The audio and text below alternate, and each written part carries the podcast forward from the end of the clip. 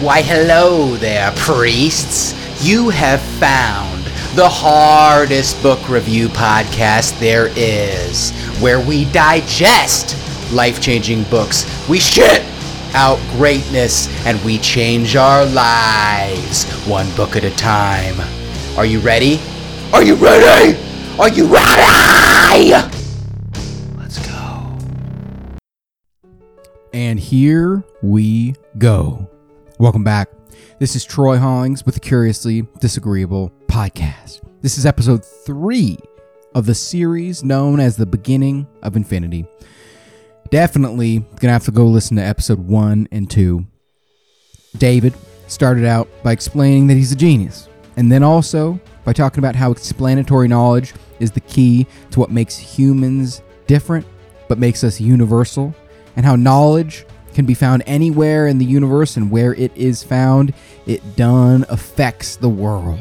He's been walking us through universality, the concept of writing in pictograms and how like you know I, you have a little picture and it means man. You know, think of think of the the men's room and the women's room, okay? But how do you how do you do the the the the hybrids? You know, them we're just to move on past that, but uh, and so but like the alphabet, you know, you can you can contain any concept you ever want by writing it into words. And so it's been crazy. He talked about numbers and how just in general um, you know, the system of numbers is actually the thing doing the knowledge creation and is just using human beings to get itself replicated. It's been fucking insane. And now we're going to move to movable type printing. Holy shit.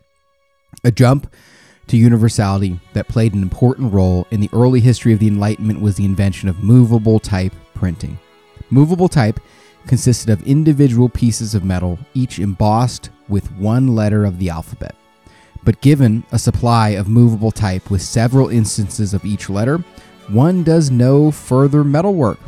One merely arranges the types into words and sentences. One does not have to know, in order to manufacture type, what the documents that it will eventually print are going to say. It is universal. So, I was listening to this uh, first time I heard this audiobook. Again, I had COVID. I just finished The Selfish Gene, and I just was like, let's suffer more. And I'm just sitting on my patio, and this is the part where I laid on the ground and just fucking cried like a bitch. Think about that. He's saying before you had to have a scribe, and that scribe actually had to have like knowledge of the language. You're like, hey Troy, can you go translate that into Japanese? No, I can't. I don't know how. But he's saying if you have movable type printing, all of a sudden that knowledge now is just contained in the fucking system.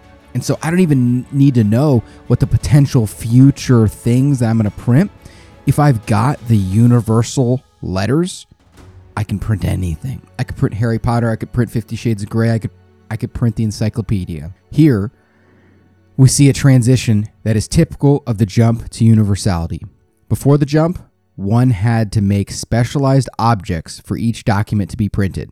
After the jump, one customizes or specializes or programs a universal object, in this case, a printing press with movable type.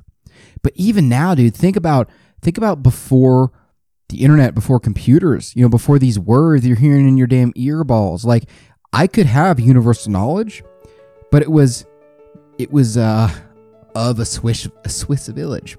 It was, um, you know, I like carry around a book, and you can carry a physical book in your backpack. But you know what I can do? I can carry if I have enough money, or uh, you know, like pirate a bunch of books. Like I can legit carry the Library of Alexandria in my pocket in my phone.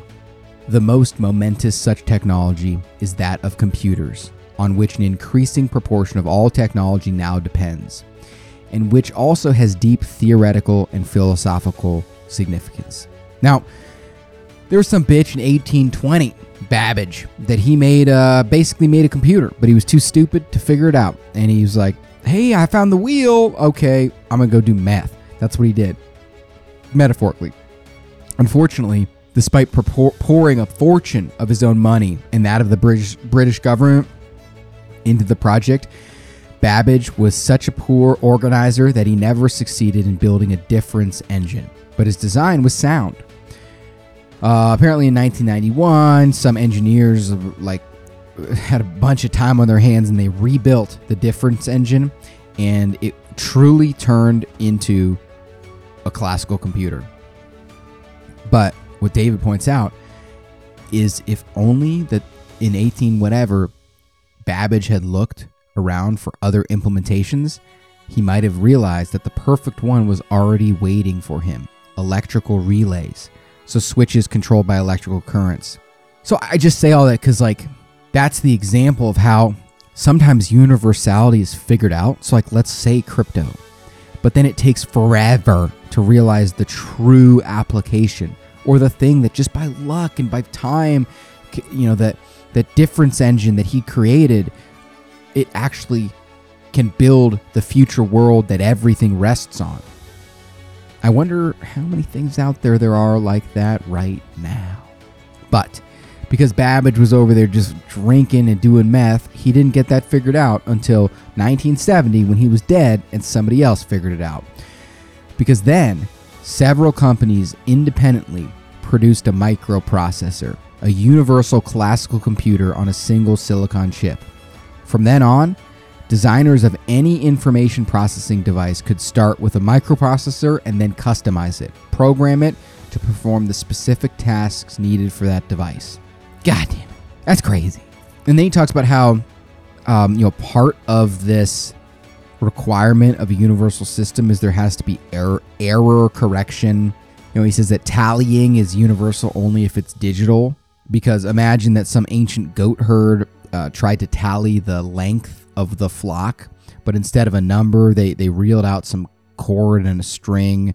Um, but it, you know, in practice, like that'd be really really hard to do and you couldn't get it figured out so whatever what is needed is a system that takes for granted that errors will occur but corrects them once they do a case of problems are inevitable but they are soluble at the lowest level of information processing emergence so if we think about bitcoin if we think about crypto you know built into the system is if if the hive mind if everybody realizes that you know what collectively we all made a mistake you can go back and you can start at the previous block. And, and the history that had just happened that was the mistake, fuck that. Start the previous block, go. And so what David would say is that's interesting, but that is that universality also has error correction built into it. You know, if you think about if you think about the system of writing, you know, you can strike through. Like, yeah, we've got erasers now, but like in the system of writing, you can you can cross out something and everybody knows, hey, if something's crossed out, keep going.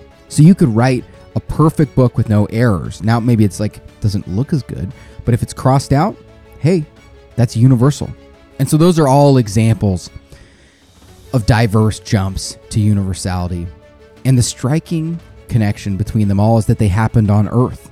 In fact, all known jumps to universality happened under the auspices of human beings, except for one which I've not mentioned yet, and from which all the others historically emerged.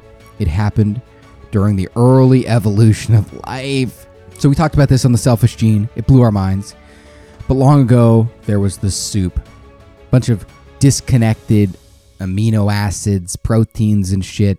But then, just by luck and magnetism, different replicators began to join forces. They formed the tiniest, smallest microorganisms, but they started replicating themselves. They started replicating themselves.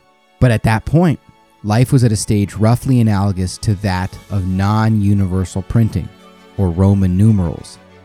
It was no longer a case of each replicator for itself. So early on in the soup, it was just like chaos and just liars, bitches, and thieves. But there was no universal system being customized or programmed to produce specific substances. But then came the RNA molecules, which who fucking cares? But as a result, the replication process became ever less like straightforward catalysts and ever more like programming in a language or genetic code that used bases as an alphabet. So, so he's saying is that like it started as this fucking soup and all these replicators and whatever, and, and like there was selection happening, and then you had some replicators dying, some getting better, and then like super replicator, and then mega transformer replicator. But then something weird happened. The familiarity of what happened next can obscure how remarkable and mysterious it is. Initially, the, gene- the genetic code and the mechanism that interpreted it were both evolving along with everything else in the organisms. So you had these tiny little bacteria things, and then you had, you know, the genetic code, and both the organism and the genetic code was improving. But there came a moment when the code stopped evolving. Just like Roman numerals, think about that. Like you're always adding a new pictogram, you know, okay, well, uh, it's a double dick dance, you know, add another, add another. But then there's a moment where it stops. At that moment, the system was coding for nothing more complex than primitive single celled creatures, 0 through 9, and some rules. Yet virtually all subsequent organisms on Earth to this day have not only been based on DNA replicators, but have used exactly the same alphabet of bases grouped into three base words with only small variations in the meaning of the words. Jesus Christ! DNA molecules reach a certain level of universality, the foundation was set, then billions of years of unchained goddamn replication happened. Ow, my balls. That means that, considered as a language for specifying organisms, the genetic code has displayed phenomenal reach. So, what that's saying is that there's like the genetic code long, long, long, long ago was evolving. It was like Roman numerals add another picture, add a dick. And then it got to a point where numbers came out, where the code itself was universal. And then organisms started evolving. The code kept the same, you know, numbers, letters stayed the same, but all of our ideas, all of our knowledge started to fucking evolve. What happened next followed the same sad pattern that I've described in other stories of universality. For well over a billion years, billion, after the system had reached universality and stopped evolving, it was still only being used to make bacteria. That means that the reach that we can now see that the system had was to remain unused for longer than the system itself had taken to evolve from non living precursors. If intelligent aliens had visited, they would have seen no evidence that the genetic code could specify anything significantly different than the organisms that it had specified when it first appeared. So, what's saying is that, like, for a billion years, the genetic code, which is now what all fucking life everywhere rests on, for a billion years, yeah, nothing. Just making bacteria. And so, you know, forgive me if crypto after 10 years is not is not popping to the level that Naval believes it. And that, that even tells us that like there 1820 universality is found with computers. It wasn't until 1970 that it really realized its full potential. The mysterious universality of DNA as a constructor may have been the first universality to exist. Here we go. But of all the different forms of universality, the most significant physically is the characteristic universality of people, namely, that we are universal explainers, which makes us universal constructors as well. So he's saying we are even more important than fucking genes. The effects of that universality are, as I have explained, explicable only by means of the full gamut of fundamental explanations. It is also the only kind of universality capable of transcending its parochial origins. Universal computers cannot really be universal unless there are people present to provide energy and maintenance indefinitely. And the same is true of all other technologies. Even life on Earth will eventually be extinguished unless people decide otherwise. Only people can rely on themselves into the unbounded future. Hey fucker, I'm a I, I don't have any more vomit. Can you can you can you chill? Thank God. Chapter 7, artificial creativity. Long exhaustive analysis of AI and how it is still difficult to make AI. But one day we will and his position is that AI seems fucking crazy, but who knows? The end. Great. Thanks. Chapter 8 A Window on Infinity. Mathematicians realized centuries ago that it is possible to work consistently and usefully with infinity. Infinite sets, infinitely large quantities, and also infinitesimally small quantities all make sense. The beginning of infinity, the possibilities of the unlimited growth of knowledge in the future depend on a number of other infinities. So, hang with me, dog, but he's basically going to say, okay, if what he just proved was true, which, like, we have infinite reach, not like, you know, some reach, but like infinite reach into fucking forever. We being people by having explanatory knowledge. If we have that type of reach, well, then we're to goddamn obey the laws of infinity. And the laws of infinity, they done be crazy as hell. So he needs to teach us about the infinite laws of infinity. Here we are. The beginning of infinity, the possibility of the unlimited growth of knowledge in the future depends on another other and blah blah blah. I already said that. One of them is the universality of the laws of nature, which allows finite local symbols to apply to the whole of time and space and to all phenomenon and all possible phenomenon. So if if truly knowledge can go forever, there has to be infinite, true, applying everywhere laws of nature. You know, there can't be a place where I can live underwater and I can I can obey the intelligence of the crabs. I have to always follow universal laws. Another is the existence of physical objects that are universal explainers, people, which it turns out are necessarily universal constructors as well and must contain classical computers. So what that is saying is that like the reach of explanatory knowledge being infinite is true.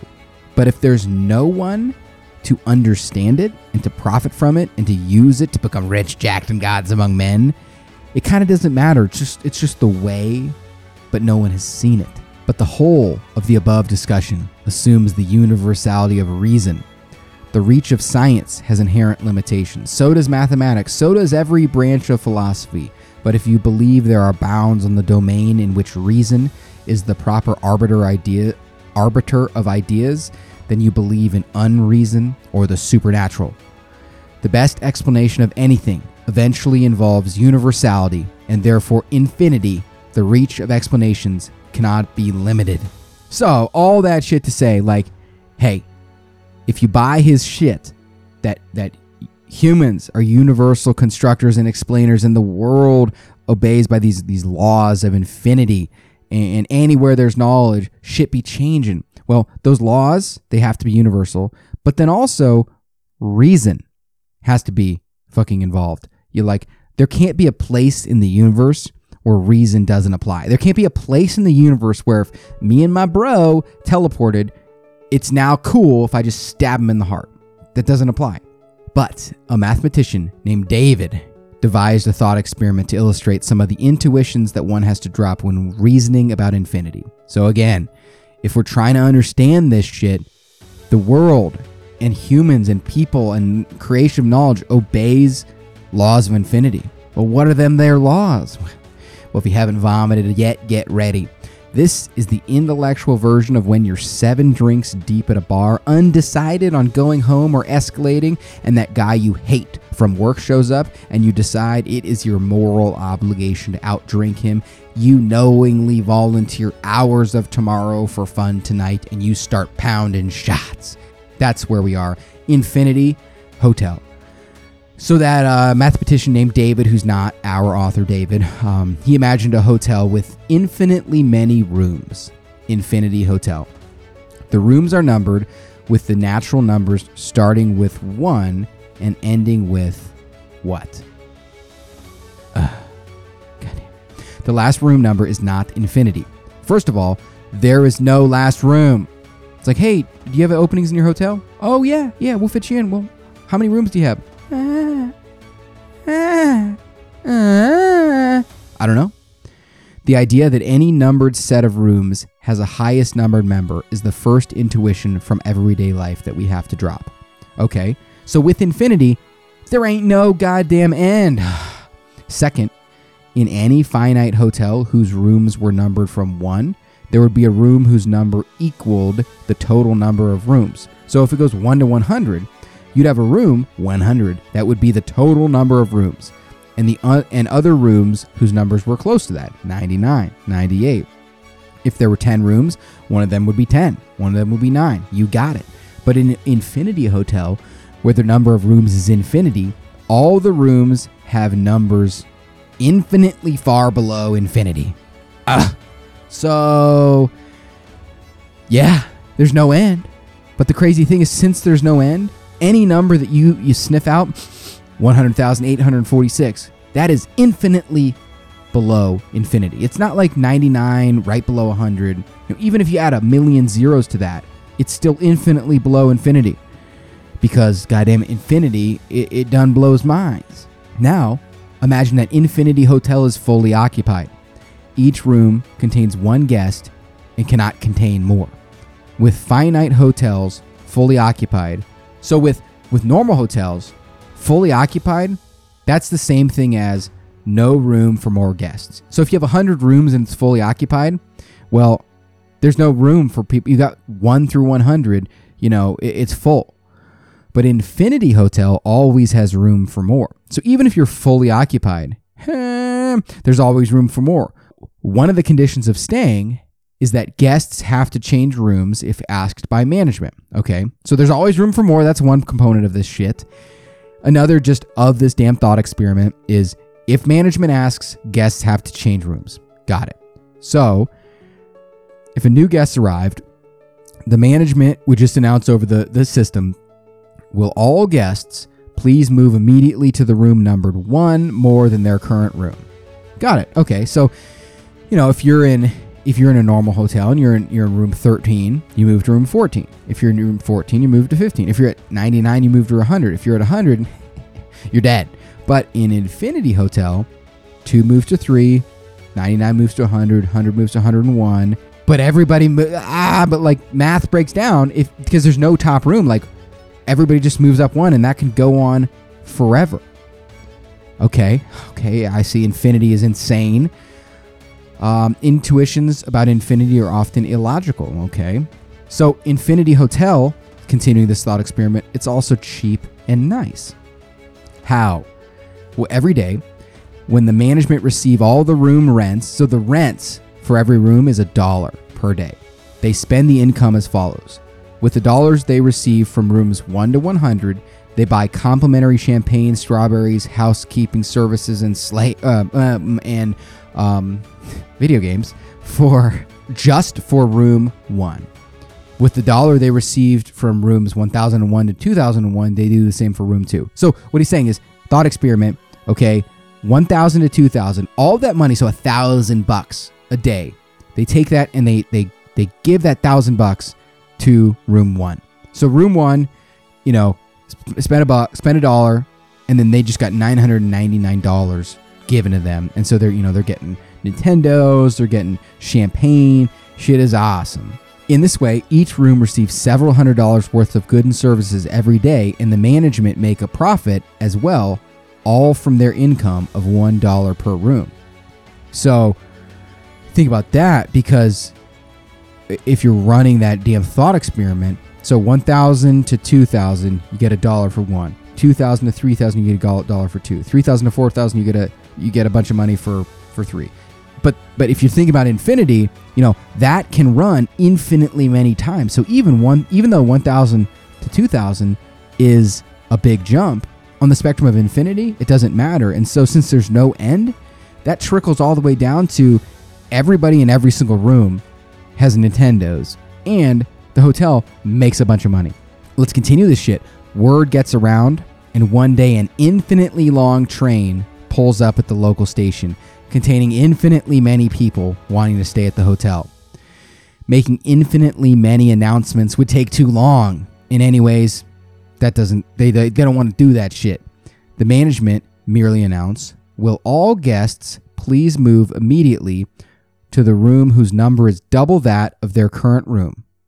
Obviously, they all can do that, and afterwards the only occupied rooms are the even numbered ones. So, by the fact of fucking math, that happens.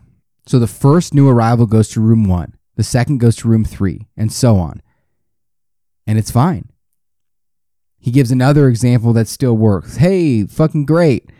However, it is mathematically possible to overwhelm the capacity of Infinity Hotel. So there so I guess it's about too fucking crazy, who cares? But um Infinity Hotel has a unique self-sufficient waste disposal system. Every day, the management first rearrange the guests in a way that ensures that all rooms are occupied. Okay? All rooms are occupied. Got it. Then they make the following announcement. Within the next minute, will all guests please bag their trash, so trash from their room, and give it to the guest in the next highest numbered room. So if you're in room you room two, you take your trash you give it to the person in room three. Thanks, bitch. Then you get the trash from person, you know, from room number one. Should you receive a bag during that minute, then pass it on within the next 30 seconds. Should you receive a bag during that next 30 seconds, pass it on within the next 15 seconds, getting smaller and smaller and smaller. Uh, so to comply with that, the guests have to work fast, but you know none of them have to work infinitely fast or handle infinitely many bags. Each of them performs a finite number of actions. So you know that that I think makes some sense as per the hotel rules. But after two minutes, all these trash moving actions have ceased. But now here's the crazy part: after two minutes, no guests have any trash. So what started with, you know, trash goes from room one to room two, from room two to th- room three, from room 100,045 to room 100,046. And then if you receive trash, you need to pass it on, but quicker. And then you need to pass it on, but quicker. You need to pass it on, but quicker. Getting getting to where it's like you have one second to pass it on, you have half a second, you have a quarter second, you have a fifth of a second, you've you know quicker, quicker, quicker, and then two minutes is done because that's finite. It will be done. And when everybody looks up, there's no fucking trash. All the trash in the hotel has disappeared from the universe. It is nowhere. No one has put it nowhere. Every guest has merely moved some of it into another room. The nowhere, where all the trash is gone, is called in physics a singularity. Singularities may well happen in reality, maybe in black holes, maybe elsewhere. But infinity is not magic. You know, it has logical rules. That is the whole that is that, that so that's the whole point of the Infinity Hotel thought experiment. Like, hey, universal expansion of knowledge obeys laws of infinity. So like, what are the laws of infinity? This thought experiment is a very clever way of illustrating them. Okay. So let's just blow everybody's mind and throw up. One day, in Infinity Hotel, a guest's puppy happens to climb into a trash bag. The owner does not notice and passes the puppy into the trash which then gets taken to the next room, and the next room, and the next room, and the next room. Within two minutes, the puppy is nowhere. Because the same thing is the, there's the trash. Nobody has any trash. The, the puppy's gone. The distraught owner phones the front desk. The receptionist announces over the public address system, "We apologize for the inconvenience, but an item of value has been inadvertently thrown away. Will all guests please undo all the trash moving actions that they have just performed in reverse order, starting as soon as you receive a bag of trash from the next highest numbered room? So if if if it was zero to one hundred rooms, it'd be very easy. You know, okay, well I'm in room one, I'm gonna give trash to room two. If I'm in room two, I'm gonna give trash to room three. If I'm in room three, give trash room four. Then, you know, if I got a bag of trash, then I, you know, give it to the next room, the next room, to, to where room 100 has 100 bags of trash, and then two minutes is done. Wee!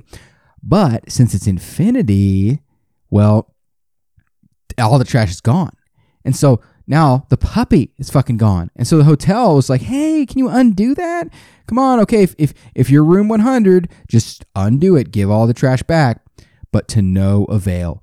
None of the guests return any bags because their fellow guests in the higher number rooms are not returning any either. It was no exaggeration to say that the bags are nowhere. They have not been stuffed into a mythical room number infinity. They no longer exists. They lo- they no longer exist, nor does the puppy.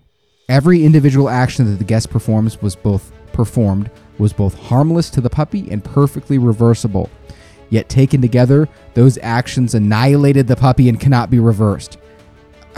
I feel like Dale from Step Brothers throwing up at the kitchen table. Like, you put the puppy in the singularity and now it's gone forever. Every room is at the beginning of infinity. That is one of the attributes of the unbounded growth of knowledge, too. We are only just always scratching the surface. So there's no such thing as a typical room at, a, at Infinity Hotel. Every room number is untypically close to the beginning. The intuitive idea that there must be an average is also false for infinite sets.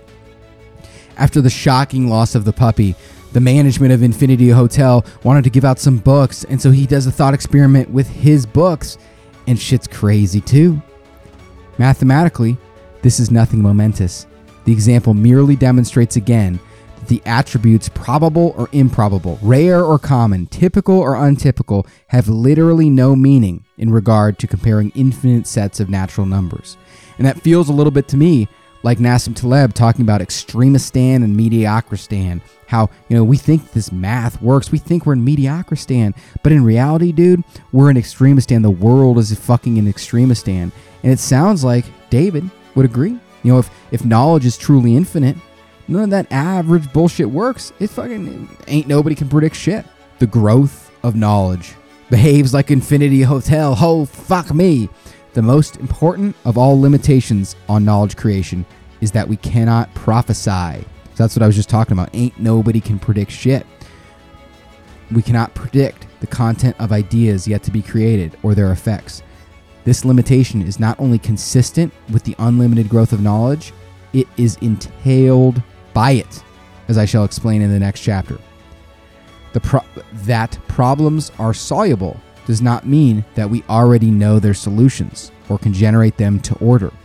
That would be akin to creationism. So he's saying this isn't a contradiction with what he what he yelled about before, which is like, hey bitch, we can figure out anything and we can extend we can ex- expand across the universe.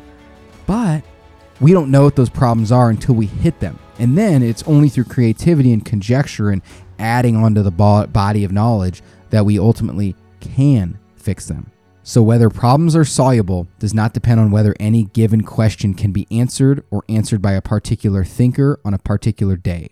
But if progress ever depended on violating laws of physics, then problems are soluble would be false. So he's saying you can't predict that, you know, I'm going to figure out this problem in the next day, but you can predict that over generational, evolutionary, universal time, if it's possible by the laws of physics, is fucking possible. And it continues. Chapter 9 Optimism. So there's uh, some bitch named Reeves, uh, Rees, Rees, Rees, and he wrote a book uh, basically saying like, "Hey, the world is gonna blow up because of the possibility of chemical or biological weapons." Which, like, that's a very logical thing if you take that logical track of like holding everything else constant. Nuclear weapons have the possibility to destroy the world. Over a thousand years, nuclear weapons will destroy the world because that one in a thousand or one in 10,000 probability that will happen. But that bitch is wrong because he, he makes the analogy of playing Russian roulette. Well, that's a great kind of cool analogy, but the probability of winning at Russian roulette is unaffected by anything that the player may think or do. So there's no amount of thinking, like, I'm going to think my way to the best outcome uh, of playing Russian roulette, that's purely probability. It's just a game of chance. In contrast, the future of civilization depends entirely on what we think and do. Both the future of civilization and the outcome of Russian roulette are unpredictable, but in different senses and for entirely unrelated reason, reasons. Russian roulette is random. We know the possible outcomes, even though we can't predict them. The future of civilization is unknowable because the knowledge that is going to affect it has yet to be created. Hence, the possible outcomes are not yet known, let alone their probabilities. Let's say a nuclear bomb got launched, and then we just figure out the technology that like cures radiation sickness. And we're like, no, that's kind of like an annoying cold that happens over 30 years. Who cares? We just fix it. That you, you know, you can't predict that.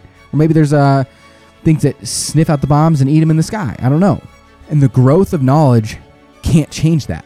So that's the thing that's it's like we're never going to be able to predict the future because we don't know what those problems are going to be, which are going to cause us to have to go solve them.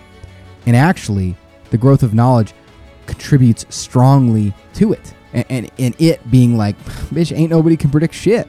The ability of scientific theories to predict the future depends on the reach of their explanations, but no explanation has enough reach to predict the content of its own successors or their effects or those of other ideas that have yet to be thought of.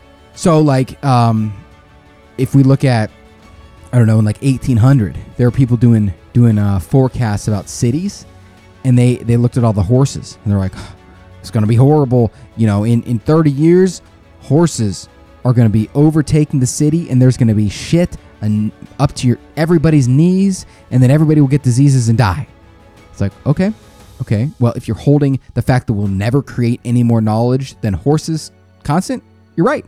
But you know what we created? Goddamn cars, okay? And so that's the point. But we can't predict what that solution is going to be. We can't say, oh, it's going to be cars. We don't know that because we can't predict the probability of an outcome or a phenomenon whose course is going to be significantly affected by the creation of new knowledge. This is a fundamental limitation on the reach of scientific prediction, and when planning for the future, it is vital to come to terms with it. And this is this one fucking fact is what Taleb lays his whole investment thesis on. And that's why he says you have to have a barbell strategy in your life. Because you can't predict what'll happen, but having a shitload of cash, weapons, land, stored food, water, solar panels, livestock, and a bunch of moonshot opportunities on the other side that helps you uh, in all the parallel universes where a bunch of new knowledge is created and wildly new shit happens, but also like a bunch of bad shit happens. You know, if a bunch of bad shit happens, do you want to have an AR 15 and a bunch of food or not? That's the question. I shall use the term prediction for conclusions about future events that follow from good explanations. So, like, gravity is true. If I raise my arms, gravity will work on them. That is a prediction that follows from good explanations, and prophecy for anything that purports to know what is yet unknowable. Trying to know the unknowable leads inexorably to error and self deception. Among other things, it creates a bias towards pessimism. When the determinants of future events are unknowable, how should one prepare for them? How can one? Given that some of those determinants are beyond the reach of scientific prediction, what is the right philosophy of the unknown future? What is the rational approach to the unknowable, to the inconceivable? That is the subject of this chapter. And I will say, obviously, that is to grow yourself into a kusemono and have guns, chicken, and land, son. Because one thing we do know is that protecting ourselves from any disaster requires knowledge. And that knowledge has to be created. Moreover, there's only one way of making progress conjecture and criticism. And in the market, conjecture is my guess, my startup. Criticism is when I fucking get it wrong and then I fail, but a tiny little part of it's good, and then that turns into a company. And the only moral values that permit sustained progress are the objective values that the Enlightenment has begun to discover. No doubt, the extraterrestrials, the aliens' morality is different than ours, but that will not be because it resembles that of conquistadors. So that was Stephen Hawking was like, oh man, aliens, man, they're going to eat us. They're going to use us for meat. Nor would it be in serious danger of culture shock from contact with an advanced civilization because it will know how to educate its own children, and in particular, to teach us how to use its computers and whatever. And so, like the, the goddamn, like the summary basically is just saying like this universal progress. He even weaves in philosophy. He even weaves in capitalism. And he basically says like, hey, we cannot lose that spark that, that happened in the Enlightenment. Let's fucking do it. And and any like by definition, any universal explainer, any universal constructor, which to make it this far, the aliens would have to be that. They would have found these true good explanations, and they they wouldn't be conquistadors and want to eat us for meat. Apparently, before our ancestors learned how to make fire, people must have died of exposure literally on tops of the means of making the fires that would have saved their lives because they because they did not know how. In a parochial sense, the weather killed them, but the deeper explanation is a lack of knowledge. We do not know the probability of a spontaneously occurring incurable plague, but we may guess that it is unacceptably high, since pandemics such as the Black Death in the 14th century have also has have already shown us the sort of sort of thing that can happen on a time scale of centuries. Should any of those catastrophes come, we now have at least a chance of creating the knowledge required to survive in time. We have such a chance because we are able to solve problems. Problems are inevitable. We shall always be faced with the problem of how to plan for an unknowable future. We shall never be able to afford to sit back and hope for the best. Even if our civilization moves out into space, we need to be prepared for a giant gamma ray burst that would kill us all. Such an event is thousands of times rarer than an asteroid collision, but when it does finally happen, we shall have no defense against it without a great deal more scientific knowledge and an enormous increase in wealth. Thus, the principle of optimism is that all evils are caused by insufficient knowledge. Oh, fuck, I'm getting that tingle, boy. Optimism is, in the first instance, a way of explaining failure, not prophesying success. Whatever. If we do not, for the moment, know how to limit, how to eliminate a particular evil, or we know in theory but do not have enough time and resources, aka wealth, then even so, it is universally true that either the laws of physics forbid eliminating it in the given time with available resources, or there is a way to eliminate it in the time with those resources. So, so what he's saying is that even if we don't know how to do something, either it's fucking physically possible and we just need to figure out the knowledge, or it's like moving faster than the speed of light and it's just impossible. The same must hold for death. That is to say, the deaths of human beings from disease or old age. I'm ready to become immortal, David. The problem of aging is the same general type as that of disease.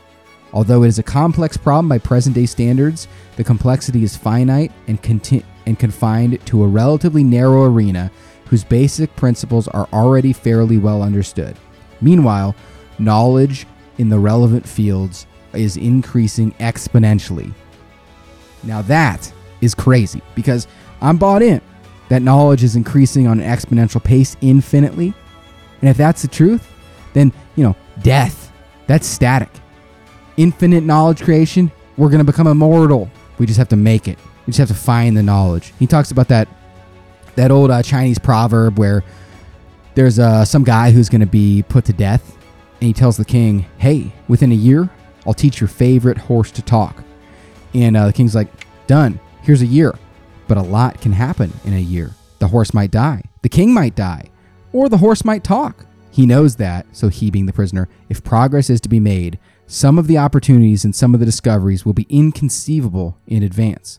Progress cannot take place at all unless someone is open to it and prepares for those inconceivable possibilities. And that's what Ben Horowitz in that uh, Hard Thing About Hard Things was talking about. Just like sometimes even buying time is the key to success. And so, very occasionally, there have been places and moments when there was briefly an end to pessimism. And as far as David knows, no historian has ever investigated the history of optimism, but his guess is that whenever it has emerged in a, civiliz- in a civilization, there's been a mini enlightenment, a tradition of criticism resultant, resulting in an efflorescence of many of the patterns of human progress with what we are familiar, such as art, literature, technology, money. It may be that the Enlightenment has tried to happen countless times, perhaps even all the way back to prehistory. Even so, those mini enlightenments put our recent lucky escapes in stark perspective. It may be that there was progress every time, a brief end to stagnation, a brief glimpse of infinity, always ending in tragedy, always snuffed out, usually without trace, except this one. But we, but we should feel more than sympathy for those people. We should take it personally. For if any of those early experiments, if any of those earlier experiments in optimism had succeeded, our species would be exploring the stars by now, and you and I would be immortal. Holy shit. And with that, we close this episode of the Curiously Disagreeable podcast. We still have his treatise on memes, and we're winding it down. He's gonna tie all this shit back up into a bow and then and put it on a present. You're gonna open it. It's like when you were a child and you got a game system for the first time, or like when you first found you got your first computer. You know what I'm saying? But if you want that, if you want more, if you want everything, you're gonna have to tune into the next episode of the Curiously Disagreeable podcast. Thank you, thank you very much. And that, my pretties, is another episode down of the Curiously Disagreeable podcast. Check us out curiouslydisagreeable.com, the Troy Hollings on Instagram, or wherever the fuck you get your podcasts. The end.